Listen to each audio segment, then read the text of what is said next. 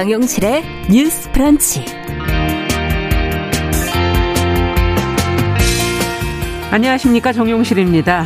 여성과 남성이 하는 일이 따로 있다는 구시대적 인식 모두를 불편하게 하죠. 우리 사회의 성평등 의식 수준이 높아지면서 이런 문제가 조금씩 개선이 되고 있지만요. 여전히 아쉬운 점이 많습니다. 어제 여성가족부가 발표한 지자체 양성평등 조직문화 진단 결과를 봐도 전반적으로 나아졌지만 아직 갈 길이 멀다고 하는데요.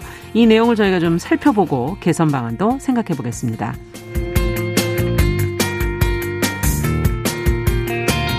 네, 설이 이제 코앞이네요. 명절 연휴에는 많이 사고 배불리 먹고 또 그만큼 버리게 되는데요. 좀 친환경적인 명절을 보낼 수는 없을까 고민하는 분들 많으실 겁니다. 자, 환경에 도움이 되는 명절을 보내는 방법, 활용하면 좋은 제도 잠시 뒤에 저희가 정리해 드리겠습니다. 1월 26일 수요일 정용실의 뉴스 브런치 문을 엽니다.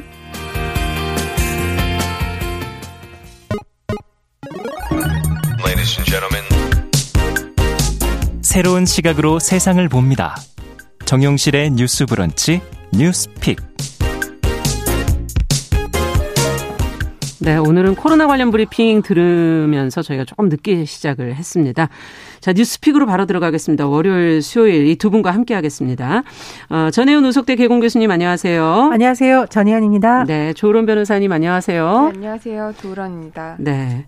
오늘 어 민주당 얘기를 좀 시작해 보죠. 송영길 대표가 다음 총선에 불출마 선언을 비롯해서 지금 강도 높은 쇄신책을 지금 내놓고 있는데 어떤 내용인지 지금 어떤 반응들이 나오고 있는지를 좀 먼저 살펴보겠습니다. 정 교수님께서 좀 정리해 주시죠. 예, 민주당 송영길 대표가 어제 기자회견을 통해서 이른바 인적 쇄신론을 중심으로 여러 가지 안내를 내놨습니다.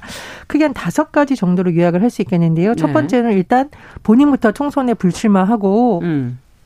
후배들을 네. 위해 음. 길을 열어주겠다는 취지의 발언을 이어갔고요. 음. 두 번째는 3월 재보궐 선거에서 서울 종로, 청주 상당, 경기 안성 세 곳에 후보를 내지 않기로 하겠다라고 예. 결정을 했는데요. 그 이유는 민주당 의원의 기책 사이로 재보궐 선거를 하게 됐다라는 겁니다. 음. 조금 더 설명을 드리면 청주 상당 경기 안성의 경우에는 선거법 위반 등으로 의원직이 상실이 됐는데 다만 서울 종로의 경우에는요 네. 법적인 문제가 있었던 것은 아니고요. 어, 이낙연 전 대표가 대선 경선 과정에서 사퇴 의사를 밝힌 곳입니다. 아, 그러네요. 예, 근데 음. 종로가 사실 뭐 정치 1번지다. 그래서 음. 이번 대선에서 종로가 굉장히 관심을 끌고 있는데 뭐 후보도 막 언급이 되고 있는 것 같아요. 그렇습니다. 하는데요. 그런데 송 음. 대표가 어, 물론 이것이 아픈 결정이지만 책임 성, 정당으로 한 단계 성장하는 계기가 될 것이라고 하면서 음. 어쨌건 종로에도 어, 공천을 하지 않겠다, 후보를 내지 않겠다 이렇게 밝혔고요. 예. 자, 세 번째 안으로는 같은 지역에서 사선 연임을 금지하겠다라는 거고요. 네. 네 번째는 이상직, 윤미향, 박덕흠 의원의 제명을 서두르겠다라는 내용이고 다섯 번째 아, 6월 지방선거가 대선 이후에 바로 있습니다. 그때 그렇죠. 청년들을 대고 공천하겠다라는 입장인데요. 돌아보면 민주당은 최근 인적 쇄신론이 좀 불거지기 시작을 한 것이 김종민 의원이 이른바 586 세대 용퇴론을 지난 23일 제기한 바 있습니다. 네. 용퇴라는 것은 이제 알아서 물러나라. 스스로 물러난다 이런 건데 음. 586 세대란 50대 80년대 학번 60년대생을 그렇죠. 줄여서 하는 표현이고요. 음. 그리고 이재명 후보의 뭐 채찍 큰 그룹 이걸 이제 본인들이 만들었다기보다는 주변에서 일곱 명 정도니까 아니 몰랐는데 이번에 알게 됐어요. 그러니까요. 네. 뭐 전현직 예. 의원들인데 7인회라고 불려요. 그런데 이 7인회에서 우리는 만약에 이재명 정부가 탄생해도 일체 임명직을 맡지 않겠다라는 또 선언을 하기도 했습니다. 네. 이런 것이 맞물려서 인적 쇄신론이 어느 정도 정치권에 파급력이 있을지 관심이 모으고 있는데 네. 일단 송영길 대표도 이른바 86세대 맏형이라고 불리기 있기 때문에 이런 움직임이 어, 영향이 있을 것이라는 분석도 있고 반면 국민의힘의 반응을 살펴보면은요. 이 선거용 궁여 지책인데 음. 진정성이 있겠느냐라는 비판적인 의견도 나오고 있고 그런 상황입니다. 이런 가운데 이재명 민주당 대선 후보가 오늘 기자회견을 열고 다시 네. 한번 정치 혁신을 강조했는데요. 어, 이른바 여의도 기득권 정치 카르텔 이렇게 비판하면서 민주당부터 변하겠다라는 취지의 주장을 했고요. 불공정, 불평등, 기득권을 타파하고 세대 교체를 이루겠다라고 강조했고 만약에 이재명 정부가 탄생할 경우에는 국민대가 통합정부를 만들고 30대, 40대 장관을 적극 등용하겠다고 밝혔습니다. 더불어서 이번 대선이 이제 비호감 대선이라고 많이 하잖아요. 네. 이에 대해서 이재명 후보는 아, 역대급 비호감 대선 국민께 고개 숙여 사과한다면서 일체 네거티브를 하지 않겠다. 야당도 동참해 달라고 언급했습니다. 네. 자, 이런 뭐 쇄신 노력을 지지율의 어떤 정체 상황을 타개하기 위한 것 아니냐는 게 지금 이제 언론들의 분석인데요. 이에 대한 반응은 또 뭐 엇갈리고 있는 것 같고요. 어, 과연 이게 대선 표심에 긍정적인 효과를 줄 것인가 이게 이제 관건 아니겠습니까? 두 분께서는 어떻게 보시는지 조 변호사님께서는 어떻게 보십니까? 어, 일단 지금 40여일 정도 대선이 남은 상황인데요. 네. 이 상황에서 이제 민주당이 할 수 있는 건 지금 다 하고 있다. 이렇게 음. 판단이 됩니다. 일단 인적 쇄신 관련해서는 기존의 민주당의 그 내로남불 행태에 대한 자기 성찰적 네. 반성의 입장에서 나온 것 같고 또 요즘 세대 교체 여론이 늘어나니까 그 네. 부분을 관련을 해서 이런 결단을 내린 게 아닌가 싶어요. 음. 그리고 이재명 같은 경우 이재명 후보 같은 경우에도 이제 정치를 바꾸겠다라고 음. 이제 말을 하고 있는데 이게 지금 그 윤석열 후보와 이재명 후보가 계속 여러 가지 치열한 공방을 하고 있는 가운데 윤석열 후보의 그 지지율이 음. 그나마 조금씩은 상승하고 있는 추세임에도 불구하고 이재명 후보는 자신의 그 박스권 안에 갇혀서 음. 30%대의 그 득표 지지율? 을 지금 네. 유지하고 있는 상황에서 어떻게든 이런 상황을 타개하기 위한 노력이라고 보이기는 하, 합니다. 음. 이제 정권 교체 여론이 뭐 50%에 가까이 네. 계속 이게 유지가 되고 있으니까 정권 교체가 아니라 정치 교체를 하겠다라는 음. 식으로 이제 언론 프레임을 바꾸고겠다. 네, 프레임을 바꾸고 있는 것 같은데요. 네. 그런 부분은 참 어, 기존에 여러 가지 비판이 있었던 정치를 바꾸겠다는 측면에서는 굉장히 긍정적인 평가를 음. 할 수가 있는데, 과연 이게 그 대선이 얼마 남지 않은 그런 공박한 상황에서 하는 말인지, 아니면 음. 이게 실제로 지켜질지 여부는 음. 국민들이 계속 지켜봐야 할 것 같고요. 네. 다만, 이렇게까지 큰 결단을 내리고서 다음에 이런 것들을 다 말을 바꿔서 뭐 총선에 다시 출마를 음. 한다거나 세대 교체를 잘 하지 않는다거나 이런 부분에 대해서 만약 말을 바꾸게 된다면 국민들이 그거를 용납하지 않을 것 같거든요. 음. 그렇기 때문에 이 상황이 어떻게 진행되는지는 조금 지켜봐야 한다. 근데 시기적으로 늦긴 했지만 이런 결단을 내린 건 굉장히 긍정적으로 평가를 할 수 있겠다 네. 이렇게 생각이 됩니다. 재보궐 선거 같은 경우는 예전에도 한번 경험이 있기 음. 때문에 이게 어 정치인들의 발언이라는 게 상당히 그 무게를 좀 가지고 언행 일치를 좀 해주는 게 상당히 중요하지 않나 하는 생각도 좀 들기도 하고요. 어떻게 보시는지요, 정 교수님께서는? 저 이제 크게 한 네 가지 측면을 한번 볼 텐데요. 네. 첫 번째로 이 시기나 의제가 맞물려 돌아가냐, 저는 필요하다고 봅니다. 음. 왜냐하면 잘 보시면 민주당의 이재명 후보, 국민의힘 윤석열 후보가 네. 여의도 영선 정치인이에요. 네. 국민들이 도대체 왜 이런 사람들을 큰 정당의 대선 후보로 뽑았을까? 음. 기성 정치에 대한 비판적 의식. 그렇죠. 그래서 기성 정치에 음. 좀 덜 물된 사람이어서 한번 해봐라라는 민심도 분명히 담겼다고 보거든요. 네. 그런데 안타깝게도 정작 대선 후보 경선 과정이나 대선 본선 돌입 이후에 이런 의제가 그동안 뜨지 못하고 너무 가족 리스크나 네거티브가 격화됐다는 비판이 있었잖아요. 네. 그래서 이런 부분 어, 두 사람에게 당했던 민심을 다시 한번 살려봐서 쇄신 경쟁, 뭐 정책 경쟁 두 축을 같이 간다면 긍정적인 결과가 좀 도출되지 않을까 생각을 하고요. 예. 두 번째로 내용입니다. 이 내용이 만약 황당무계한 내용이다라고 하면 네. 뭐 진보 보수를 떠나서 비판을 받을 만한데 사실 책임 정치 차원에서 본인 당에 속한 의원들 때문에 재보선이 치르게 된 거는 자당에서 후보를 공천하지 않는 게 맞습니다. 음. 사실 이 부분은 서울시장, 부산시장 재보궐선거 때 우리 뉴스브리핑에서 다뤘을 때 그때 패널들인 송문희 그렇죠. 박사님하고 저하고 일관되게 주장했던 문제이기 예. 때문에 저는 뭐 이 부분도 어, 공감이 가고요. 서울 서초갑과 대구 중남의 경우에는 국민의힘 의원들이 의원직 사퇴를 했거든요. 네. 윤희숙 의원과 각상도 의원인데 네. 윤희숙 의원 경우에는 이제 부친 부동산 논란 관련해서 본인이 자진 사퇴한 거고 곽상도 의원은 아들의 50억 퇴직금 논란 이후에 사퇴를 한 경우입니다. 네. 그래서 국민의당에서는 지금 민주당도 무공천 해야 되고 국민의힘도 본인들 의원들의 잘못으로 생긴 재보궐선거 후보 내지 말아야 된다라고 주장을 하는데 네. 특정 정당의 주장을 떠나서 저는 거대 양당부터 책임 정치를 실현하는 차원에서 하지 않는 것이 맞다 음. 이렇게 생각이 들고요. 어, 세 번째, 네 번째를 짚자면 세 번째는 과제인데, 예. 어, 교, 어, 변호사님 너무 잘 짚어주셨습니다. 사실 당 대표가 이 정도 선언을 할 정도면 후속 조치가 잘 돼야 진정성을 인정받는 그렇죠. 거죠. 그래서 네. 지금 86그룹에서는 송영길 대표와 우상호 의원 정도가 의사를 밝혔는데 저는 뭐 86그룹 전체에 대해서 너무 프레임을 세워서 비판하는 것은 문제가 있지만 음. 또 이런 의제가 나왔을 때 생산적으로 그럼 어떻게 청년 정치인을 육성하느냐를 대안을 먼저 좀 선배 정치인들이 의논하면서 모습을 마련을 할 필요가 있죠. 예, 네. 필요하다고 생각을 하고요. 마지막으로 좀 아쉬운 점은 뭐냐면 민주당은 지난 재보궐선거가 도대체 왜 치러지게 됐는지에 예. 대해서 그리고 그때 공천했던 점에 대해서는 이번에 짚고 넘어가야 됩니다. 그렇죠. 이걸 얼렁뚱땅 넘어가 생각하지 말고요.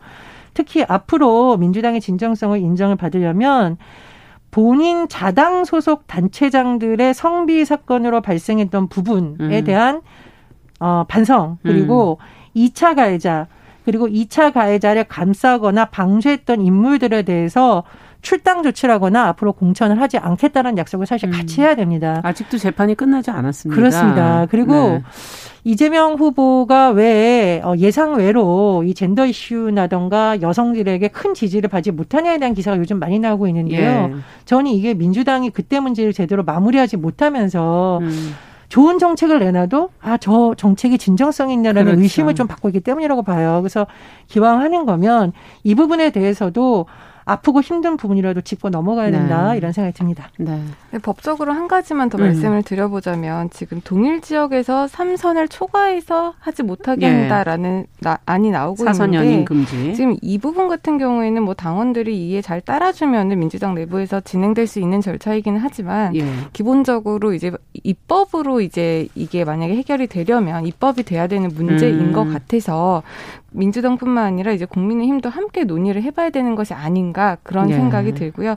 그런데 이게 또 자칫하다 보면은 위헌의 소지, 뭐 직업 맞습니다. 선택의 자유라든지 음. 이런 위헌 소지도 있기 때문에 이거는 이번에 말이 나온 만큼 다른 직업군들이나 아니면 기본권적인 입장에서 온 사, 전 사회적으로 한번 논의를 음. 해볼 필요가 있는 필요가 부분이다. 있는 부분이 아닐까 네, 법적인 것이 좀 받쳐져야지 되지 않겠는가 하는 네. 지적해 주셨어요. 네, 제가 하나만 더 네. 붙이면 국민내각하고 통합정부 얘기가 나왔잖아요. 네. 어느 당의 후보가 대선 후보가 되든 대선 끝나고 나서부터 여야가 매일 싸우고 네. 청문회 때 한 사람이라도 더 낙마시켜야 된다 이런 거 이제 좀 그만 보고 싶거든요. 소 비적인 그런 그렇습니다. 네. 그래서 이 통합 내각이 다시 또 이번 대선에서 계속 얘기가 나오는데 뭐 여야를 구분하고 대선 후보들이 이런 점을 의제로 띄우는 것은 또 앞으로 어떻게 될지 지켜볼 대목이라고 봅니다. 네. 어쨌든 결과적으로 행동이 따라야 되겠죠. 어떤 정책이든. 자, 두 번째 뉴스로 또 가보겠습니다. 어, 여성가족부가 이제 어제 앞서 말씀드린 것처럼 2021년 지자체 양성평등 조직문화 진단 결과를 발표를 했는데 내용을 좀 저희가 같이 한번 들여다보겠습니다. 네. 조 변호사님께서 좀 설명해 주시죠. 네, 여성가족부에서 이제 2021년 9월부터 12월까지요. 20개 기관을 대상으로 지방자치단체 20개 기관을 대상으로 조사를 했습니다. 네. 총 1,093명을 대상으로 조사를 했는데 양성평등 조직문화에 대해서 어떻게 생각하는지 이런 음. 것들을 이제 설문 설문조사식으로 조사를 했습니다. 그 조직 문화를 진단한 결과가 일단 첫 번째로 기관의 노력, 그러니까 음. 인사라든지 직무 배치라든지 일, 뭐 생활 균형, 성희롱 예방 이런 전반적인 측면에서 예. 조직의 양성 평등 수준이 3년 전에 비해서는 이제 개선이 된 것으로 이제 인식이 되었습니다. 네. 그리고 인사 권한 관리 부분에 있어서 여성 관리자 비율이 얼마인지 이 음. 부분이 조사가 되었었는데 네. 광역 같은 경우에는 22%, 기초 기초 같은 경우에는 24.4%이고 음. 이걸 이제 성비를 보정할 경우로 다시 한번 산정을 해봤더니 그러니까 전체 남녀 비율이 같다라고 봤을 때 네. 여성 관리자의 비율이 과연 얼마인가를 봤더니 광역이 29.1% 기초가 이제 27.8%로 나타났습니다. 네. 그런데 이제 승진 관련해서 음. 인사 승진 같은 인사에서 성별의 공정성에 대해서 사람들이 어떻게 인식을 하고 네. 있는가 이 부분을 좀 봤더니 남성 같은 경우에는 3.63점, 그러니까 5점 만점에 3.63점이고 여성 같은 경우에는 2.96점이 나왔고요. 음. 연령으로 봤더니 50대에서는 3.46점, 그리고 음. 30대에서는 3.21점 이런 격차가 존재를 한다고 보고 음, 있습니다. 네. 직무 배치 관련해서도 한 성별이 60%를 넘지 않은 성별 균형 부서에서는 30% 미만 이라고 지금 나타나고 음. 있고 공식적 비공식적 업무에서도 성별 분리 관행이 여전한 것으로 지금 조사가 됐는데 이걸 조금 더 들여다보면 이제 비서직 운영 같은 경우에는 예. 여성이 87.4%를 차지하고 비율이 높네요. 네, 네. 정무나 이제 수행 비서 같은 경우에는 음. 88.8% 이제 남성이라고 봐서 음. 같은 비서 정무 업무에도 네, 업무에 있어서 이제 성별을 분리하는 관행은 음. 여전히 존재하는 것으로 이제 조사가 되고 있고요. 일과 생활 균형 관련 분야에서는 네. 이제 경력 중단이 발생하는 육아휴직 활용률이 남성에 비해서 이제 여성이 높은 것으로 음. 이제 나타났는데 나중에 이게 승진에 지장이 있을 것인가 이런 아. 인식도 조사를 해봤는데 예, 예. 남성은 이제 3.37% 여성이 2.97% 97점이라고 해서 여성이 이 부분과 관련해서 좀 더 부정적인 인식을 갖고 있다라고 음. 조사가 되었고요. 성희롱 발생 시 이제 피해자 보호에 대한 신뢰도를 이제 음. 기초단체 같은 경우에는 2.7%, 여성 같은 경우에는 2.38, 20대에서는 2.41로 이제 이 관련 예, 부분들이 굉장히 낮게 나타나 음. 있어서 이 부분에 대한 문제는 아직 여전히 존재하고 있다. 그리고 부서 배치 관련해서도 남성 선호 경향이 존재를 한 한다. 것으로 지금 나타나고 있어요. 근데 이번 조직 문화 진단을 해봤더니 음. 전반적으로는 3년 전보다 양성 평등 수준이 높아지긴 했지만 여러 가지 부분에서의 아직도 불평등한 부분은 남아 있다라고 네. 조사되었습니다. 자, 정 교수님께서 끝으로 좀 정리를 한번 해주시죠. 예, 저는 네. 다 중요한데요. 부서 직무 배치 시 성별 분리는 아마 많은 공무원분들이 좀 공감할 수 있는 부분이 그렇죠. 아닐까 싶습니다. 음. 기획, 예산, 인사, 감사가 보통 주요 부서라고 하는데 거의 여성들 비율이 굉장히 적어요. 제가 현장에서 음. 봐도. 모 군에 갔는데요. 여성 개장이 처음 나왔다고 음, 축하를 하고 네. 예, 축하하고 네. 그런 일이 있었다고 하니까 각 예산 분야라든가 중요한 부서에 그냥 좀 직급이 낮을 때부터 경험을 음. 쌓게 해줘야 나중에 그 일을 할 수 있는데 계속 배제하다 보니까 승진 때도 다시 영향이 생기는 그렇죠. 거거든요. 이 부분에서 좀 많은 개선이 이루어졌으면 하는 바람이 있습니다. 네. 자, 뉴스픽 오늘은 여기까지 말씀 듣겠습니다. 조으론 변호사 전혜영 교수 두 분과 함께 했습니다. 감사합니다. 감사합니다. 감사합니다. 자, 정용실의 뉴스 브런치 1부 마치고 저는 잠시 후에 2부에서 돌아오겠습니다. 11시 30분부터 일부 지역국에서는 해당 지역 방송 보내드립니다.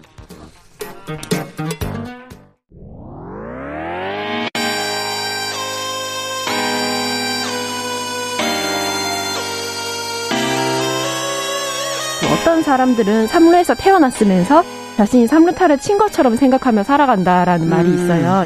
3분 즉석칼에 만들듯이 법안을 뚝딱뚝딱 잘 만들어내시는 분들이 왜 여기에 대해서는 음. 이렇게 직무유기를 하고 있을까 그런 문제가 들고 따끔하게 이 예. 여성 팬티에 달려있는 정체불명, 의미불명의 리본에 대해서 생각을 하게 됩니다. 도대체 이 아이는 왜 있는가? 경쾌하게. 정말 그런가요? 외신도 당황한 거죠. 이 사건을 보고 예. 도대체 한국에서 무슨 일이 벌어지고 있는 거냐. 음. 이거 한국의 성보수주의 때문 아니냐. 할 말은 하면서 같이 고민해 보면 고민해 보겠습니다. 세상을 보는 따뜻한 시선. 정용실의 뉴스 브런치. 네, 정용실의 뉴스 브런치 듣고 계신 지금 시각 11시 31분입니다. 필환경 시대를 맞아서 저희 기후변화의 심각성을 되새기고 환경 이슈 짚어보고 있습니다. 환경하자. 서울환경운동연합의 이우리 팀장 자리해 주셨어요. 어서 오세요. 네, 안녕하세요. 오늘은 이제 뭐 설명절이 다가오는데 무슨 얘기를 해야 될까요? 맞습니다. 이게 또 설날이 1년에 한 번 뿐이지 않습니까? 그럼요. 이 좀 더 가치 있게 보낼 수 있는 방법이 무엇이 있을까 좀 고민이 되는데요. 음. 이 명절의 즐거움에 앞서서 환경과 지구를 생각하는 에코 명절을 위해 실천 팁 좀 준비해 봤습니다. 에코 명절 이런 말 처음 들어보네요. 네, 네. 그냥 만들어 봤어요. 명절도 좀 환경을 생각해 보자. 네. 에코 명절을 위한 실천 팁? 아니 그러면 친환경 명절을 보내기 위한 방법인데 어떻게 뭐부터 생각해 볼까요? 어 아무래도 명절이 되면 생기는 고민이 하나 있으실 거예요. 음. 저도 지금 고민 중인데 이 명절 선물부터 음식 준비까지 지출해야 될 돈이 굉장히 많아지잖아요. 맞아요. 또 올해 명절 준비에는 이 친환경 경제 활동을 포인트로 돌려받는 에코머니 그린 카드를 활용해 보시는 걸 좀 추천드리고 싶어요. 이건 뭘까요? 친환경 경제 활동을 포인트로 돌려받아요? 네, 맞습니다. 어. 이게 에코머니 그린카드라고 해서 환경부가 지원을 하고 여러 기업들이 같이 만든 카드라고 보시면 될것 아. 같아요. 그냥 카드라고 보시면 됩니다. 네. 이 친환경 소비를 위해서 뭐 환경 제품을 구입한다든지 제휴 가맹점에서 물건을 구매하거나 음. 또는 가정에서 생활 에너지를 절약하고 또는 공공시설을 이용을 할 때 이 에코머니 그린카드를 사용을 하시면 포인트가 쌓이는 방식이라고 보면 되는데요. 음. 이렇게 모인 포인트는 이동통신 요금이나 대중교통 비용을 절감하는데 쓰실 수 있고 또는 현금으로 캐시백을 받을 수 있는 혜택까지 있어서 좀 이 에너지 절약과 친환경 활동 또는 경제적인 혜택까지 음. 동시에 잡을 수 있는 서비스라고 보시면 될 것 같습니다. 네. 이걸 뭐 만들려면 그냥 어떻게 해야 돼요? 그냥 에코머니 그린카드 이렇게 인터넷 쳐보고 그 네. 방법이 나와 있나요? 네, 그 홈페이지가 따로 네. 나와 있어서요. 거기 검색하셔가지고 에코머니 그린카드를 검색하셔서 그 아. 홈페이지 들어가서 신청하시면 됩니다. 네. 근데 장 볼 때 그러면 이제 이걸 활용할 수 있다는 얘기네요. 그렇죠. 네. 네. 자, 그러면 두 번째는 첫 번째는 에코머니 그린카드를 한번 활용해봐라. 네. 이두 번째는요, 설 연휴가 또 이게 주말이랑 겹치면서 이번 주 중에 많은 분들이 장을 보러 가실 것 같아요. 그렇죠. 근데 과거에는 상다리가 휘어지도록 음식을 차리는 것이 마치 미덕인 양 이렇게 네. 되었지만 아, 조상들 섭섭해 하신다고. 그렇죠. 이번 설 명절에는 네. 먹을 만큼만 구매하고 적정 소비를 실천하는 것을 좀 추천드리고 싶습니다. 아. 이게 좀 설명을 드리면 보통 설 연휴 전후 음. 일주일간은 음식물 쓰레기 배출량이 23.4 10% 정도 가량 늘어난대요. 아, 설 연휴 전후로 해서 예, 미리 다듬느라 일주일간. 다듬느라 장 봐서 다듬고 하느라고 그 네. 전주에 나올 거고. 네. 그다음에 이제 그 후는 먹고 남은 것들이 그렇죠. 나오는 거군요. 맞아요. 어. 이 양을 좀 더 쉽게 말씀드리면 2018년도 기준인데 설과 추석 명절 이 두 명절에만 2,200만 킬로그램의 음식물 쓰레기가 버려졌는데 이 양을 계산해 보면 삼겹살 1억 900인분이라고 합니다. 그러니까 즉 전 국민 5천만 전 국민이 삼겹살 먹네요? 2인분씩 먹어도 2인분씩 될 만큼 먹네요? 그만큼 와. 많은 양의 음식물 쓰레기가 계속 이렇게 많이 나와요. 딱그 네. 설과 추석 명절에만. 네, 맞습니다. 그만큼 정말 가족 간에 나눠 먹고도 처리하지 못한 음식이 남는다는 이야기이기 때문에 2인분씩을 더 하신다는 얘기네요. 그러니까. 그렇죠. 전 인구가. 네. 네. 맞습니다. 정말 와. 넉넉하게 진짜 상다리가 휘어지도록 차리고 있다라는 뜻이기도 한 것 같아요. 그리고 이 1인당 발생하는 음식물 쓰레기 양을 약 한 20% 정도가량 줄이면 음. 하루 5천 톤이 넘는 이산화탄소량을 저감할 수 있대요. 그렇기 때문에 이 먹을 만큼만 사고 가족들과 함께 만든 음식은 모두 먹는 것을 목표로 하고 있으면 이 음식물 쓰레기 없는 명절도 만들 수 있고 기후변화에 대응할 수 있는 명절도 야. 만들 수 있는 거죠. 네. 어, 저는 지금 이 양이 진짜 놀랍네요. 네, 저도 놀랐습니다. 어, 삼겹살 1억 인분은 맞아요. 네. 1억 인분이라는 것도 놀랬고 또 이게 우리가 하루에 정말 이 음식물 쓰레기 처리하는 거 굉장히 어려운 일이잖아요. 그렇죠, 맞아요. 예, 이것도 참 쓰레기 배출도 명절과 함께. 근데 선물에서도 사실은 네. 재활용품이긴 하지만 맞아요. 박스라든지 뭐 플라스틱 그쵸. 이런 것도 굉장히 많이 나오잖아요. 이게 명절을 맞아서 분주해 주, 주, 분주해지는 곳이 하나가 있다라고 한다면 쓰레기 분리수거장이라는 말이 음. 있을 정도로 이게 명절 선물을 포장하기 위해 쓰였던 각종 스티로폼, 맞아요. 말씀하신 플라스틱 박스 또 또는 보냉제까지 아. 이런 쓰레기가 산을 이루게 되거든요. 이게 문제가 사실 많습니다. 이 저희가 뭐 지난번에도 포장 문제는 한번 얘기를 했었던 것 같은데 네. 너무 과하게 좀 포장 안 한 방법은 없을까? 그러니까요. 환경을 생각한다면 그렇죠. 요즘에는 이게 플라스틱 포장재를 종이로 대체하는 사례들이 꽤 많아요. 예. 그리고 이번에 이제 설 명절 이제 뭐 선물 같은 거 구입하러 음. 가셨을 때 보면 되게 친환경 명절 선물이다 이렇게 음. 광고하는 기업들도 꽤 있거든요. 그렇군요. 근데 이제 좀 과대 포장은 사실 여전하다라고 보여지는 게 음. 소비자 시민 모임에서 지난 추석 때 온 오프라인을 통해 판매되었던 추석 선물 세트 40종을 조사를 한 결과 예. 10개 중에 6개는 이, 여전히 과대 포장을 한 것으로 나타났어요. 예. 네.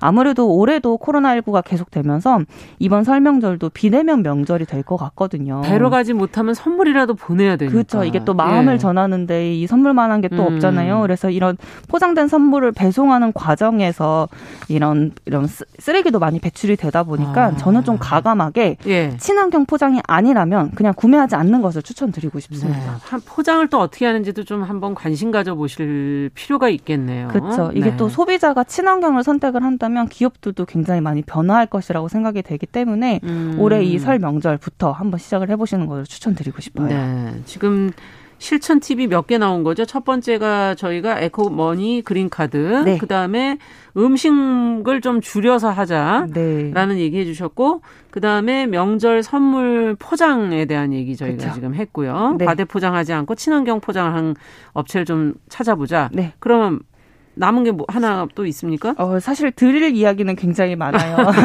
아무래도 가족 간에 모이는 날이기도 하고 맞아요. 그리고 이동이 많기 때문에 아, 이동. 사실 이 명절에 우리가 생활을 생활 측면, 생활 실천 측면에서 친환경적으로 실천할 수 있는 아. 것들이 굉장히 많을 수밖에 없거든요. 그렇군요. 또 하나 방금 말씀드렸던 이동의 이동. 측면에 봤을 때 그 드리고 싶은 말씀이 요즘 지자체에서 이 설 연휴 감염병 확산 방지 대책을 내놓으면서 음. 고향을 방문할 시에 가급적 자가용을 이용할 것을 좀 권장하고 있더라고요. 이번에는 사실 고향 방문을 좀 자제해 주십사고 총리께서 얘기를 하셨죠. 네, 그 네. 자체도 네. 이제 좀 자제를 해달라라고 말씀을 하기도 했는데 또 가급적 자가용을 이용을 해달라. 그럴 수밖에 없죠. 네. 접촉을 피하려고. 그렇죠. 이 방역 수칙을 잘 준수하는 것도 굉장히 중요하지만 한꺼번에 많은 차량이 이동할 시에 이 발생할 음. 온실가스나 또 환경 오염이 우려, 우려되는 건 사실이거든요. 그러네요.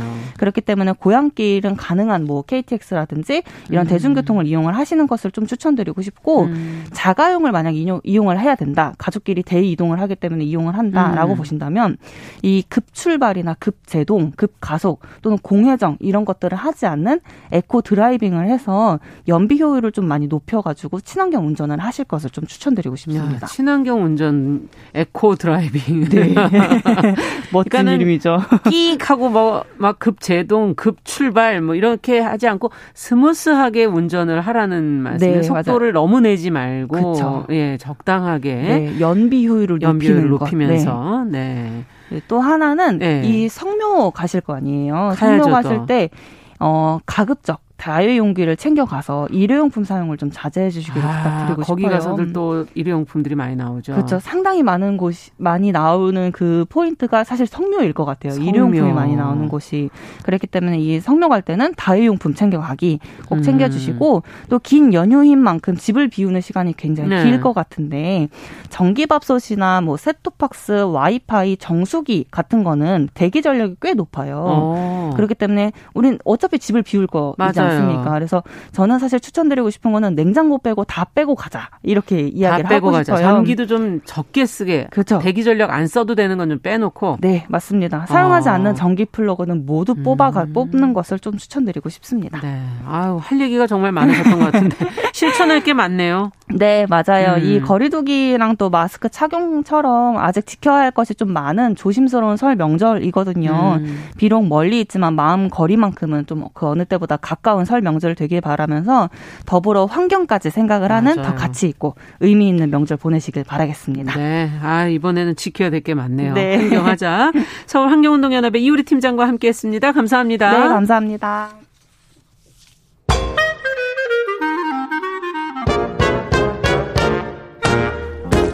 모두가 행복한 미래 정용실의 뉴스 브런치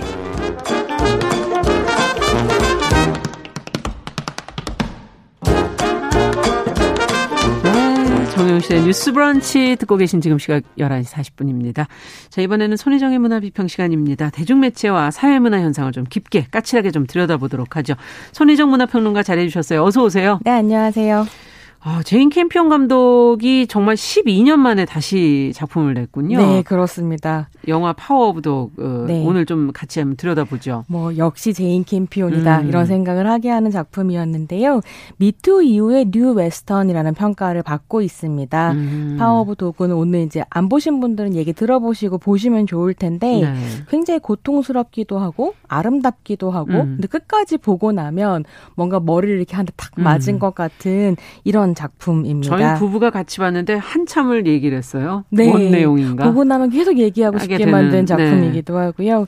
영화는 아버지가 돌아가신 후 엄마가 행복하기만을 바랬다. 엄마를 돕지 않으면 난 사내도 아니지. 엄마를 구할 수밖에 라는 의미를 잘 알 수 없는 어떤 나레이션으로 시작을 합니다. 음. 화면이 열리면 배경이 1925년 미국의 몬테나라는 자막이 뜨는데요. 예.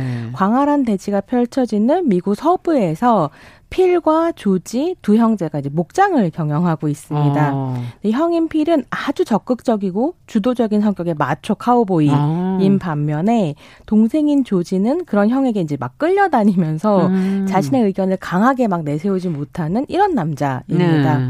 근데 두 사람의 관계가 좀 미묘해서 이렇게 순한 조지이기 때문에 뭔가 형에게 음. 의존적일 것 같지만 실제로 잘 들여다보면 조지는 계속 독립적으로 행동을 하려고 하는 음. 반면에 마초인 필이 자꾸 조지에게 의존합니다. 음. 필이 없으면 막 아무것도 안 하려고 하고요. 어, 찾고 네, 계속. 네, 계속 찾고 네. 두 형제가 한 방에서 이렇게 같이 자고. 아, 근데 다 나이도 있을 거 아니에요? 네, 나이도 이제 중년의 음. 나이인데요. 이렇게 해서 이제 필이 조지에게 대해 의존적인데 그런 필에게 청천벽력 같은 소식이 전해지는 거죠. 뭐죠?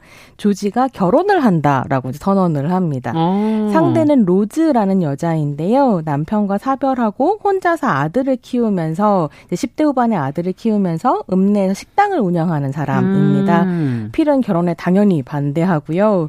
그 여자가 노리는 건 우리 돈이지 너를 사랑해서가 아니다. 뭐 이렇게 얘기를 하는 아. 거죠. 근데 하지만 이제 조지는 고집을 부리 면서 로즈와 결혼을 하고요. 네. 그러면서 필과 조지, 로즈가 한 집에 살게 되면서 벌어지는 일을 따라가고 있습니다. 아, 결혼도 지금 마뜩지가 않은데 네. 한집 생활은 이건 시어머니보다 더 하겠는데. 아우 장난이 아니더라고요. 예. 어, 보고 있는 저도 막 숨이 막혔는데 네. 엄청나게 이제 필이 로지를 로즈를 괴롭히기 시작합니다. 아. 차갑게 대할 뿐만이 아니라 끊임없이 너는 나쁜 여자다. 넌 아무것도 제대로 하는 게 없다. 너는 이 집의 기생충 같은 존재다. 이런 아, 느낌을 가지게. 네, 계속 이제 암시를 주면서 가스라이트 마케팅을 하는데요. 음. 그러다 보니 로즈는 심리적 압박감을 이기지 못하고 알코올 중독에 빠지게 됩니다. 아. 그러던 어느 날 대학에 다니던 로즈의 아들 피터가 방학을 맞아서 이제 이 집으로 오게 되는 거죠. 예. 근데 피터 같은 경우는 종이로 꽃을 만드는 걸 좋아하고 굉장히 깡마른 여리여리한 청년입니다. 섬세해 보이는 예. 그런. 아. 아주 섬세하고 곧 깨질 것 같은 얼굴을 아. 하고 있기도 하고요. 그래서 이제 마초인 필은 또 당연히 피터가 싫었겠잖아요. 음. 그래서 낸시라는 여자 이름으로 부르면서 사내답지 못하다면서 계속 모욕을 주곤 했었던 아. 거죠. 그래서 이제 어렸을 때 이제 피터가 필을 한번 만나고 그러니까 엄마가 결혼하기 직전에 한번 만나고 어, 필을 굉장히 싫어했었던 그랬겠네요. 거예요. 집에 와서도 필과 마주치고 싶어 하지 않는데요. 음. 근데 좀 흥미로운 게 필이 굉장히 매력적인 사람이어서 그러니까 폭력적이지만 또 유려한 남자군요. 예, 언변과 음. 뭐 이런 걸 가지고 있는 사람이어서 피터가 조금씩 필에게 끌리기 시작합니다. 음. 뭔가 이제 다정한 부분도 있고 어머니인 로즈를 괴롭히는 것만 빼면 뭔가 배울 것도 많은 아. 상남자인 거죠. 그리고 서부에서 오랫동안 생활해 왔으니까 뭐 아는 게 많겠네요. 네, 생활력도 굉장히 네. 좋고요. 그래서 이제 피터가 그렇게 필의 새로운 면을 보게 되면서 어. 두 사람이 조금씩 가까워지고요.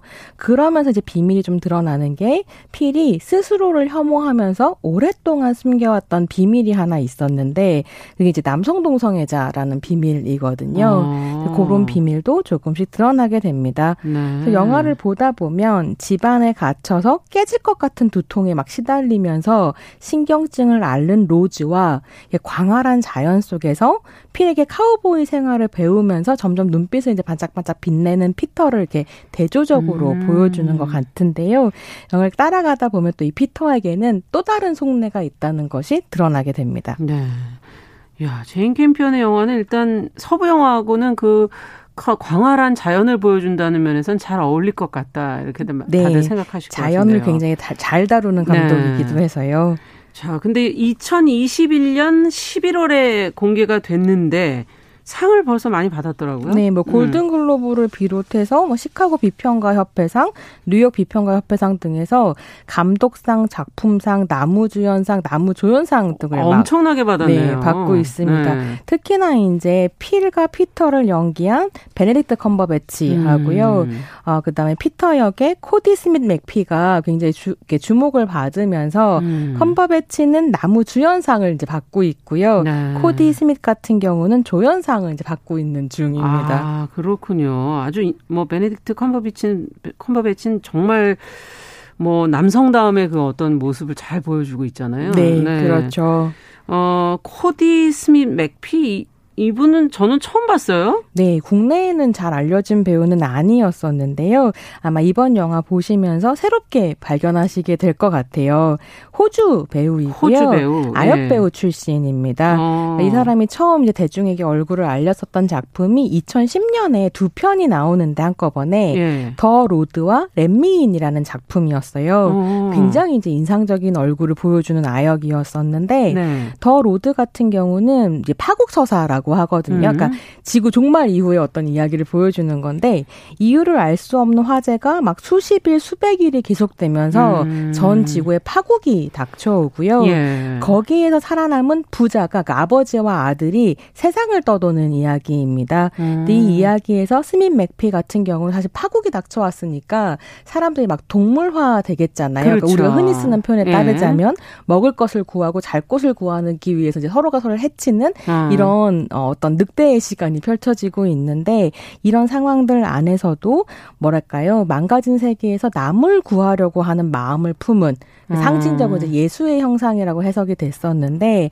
그런 소년의 역할을 음. 맡았었고요.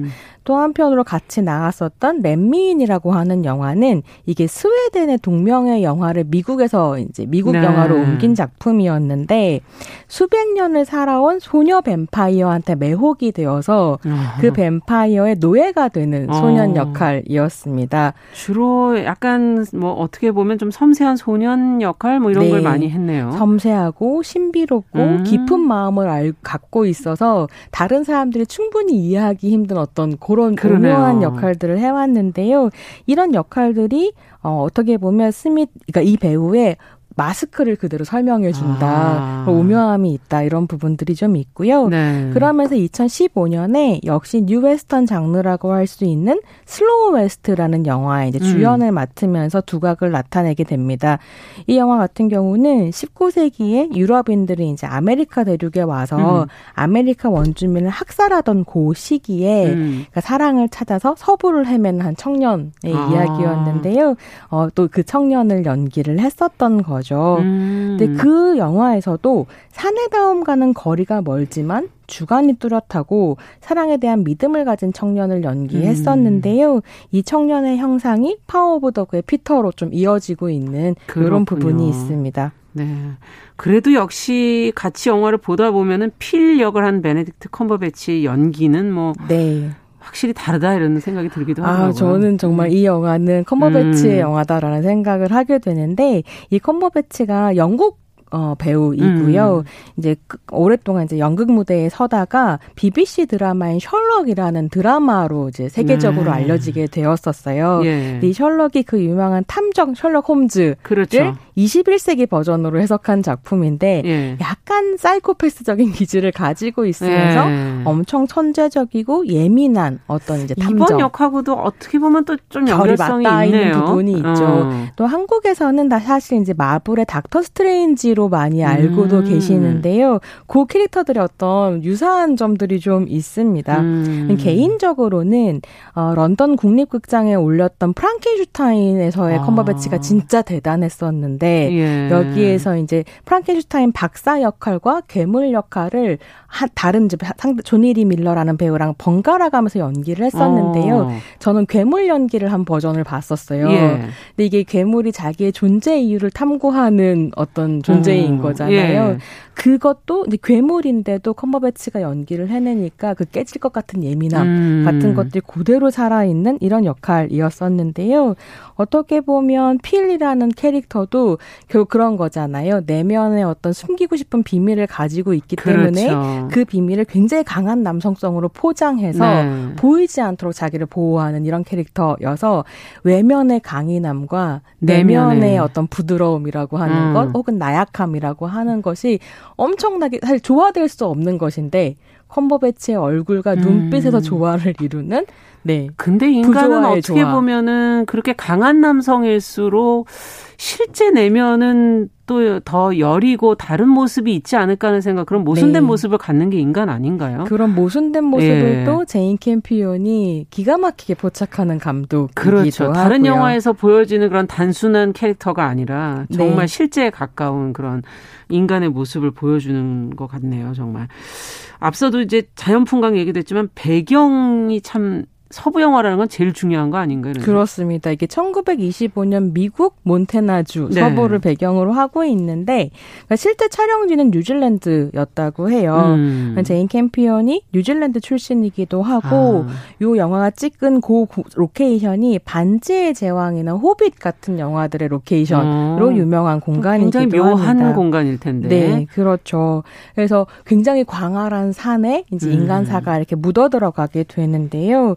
이게 서부 영화에서 서부는 그냥 배경이 아니라 영화의 주제이기도 그렇죠. 한데 맞아요. 제가 보기에 이 영화에서 그 서부라는 공간은 비밀을 숨기고 있는 어떤 공간의 의미가 좀 있는 것 같아요. 아. 그래서 이제 목장에서 보기에는 저 멀리 있는 산들이 산등성이가 약간 개 짖는 모양으로 보인다 이런 대사가 아. 나, 나오거든요. 네. 그러니까 그런 개 짖는 모양으로 보이면서 부드러운 표면을 가지고 있는 산인데 음. 그 안에 들어가면 호수도 있고 동굴도 음. 있고 탄저병에 걸려 죽은 동물의 사체도 있고 음. 막 여러 가지가 있는 거죠. 그렇죠. 이제 사람 마음속에 숨겨져 있는 여러 가지 비밀과 욕망 같은 것들 잘 보여주는 음. 것 같고 그런 다양한 모습들이 존재하는 세계가 신의 뜻이라는 것을 보여주는 음. 어떤 숭고미를 가지고 있는 공간으로서 그려지기도 합니다. 네.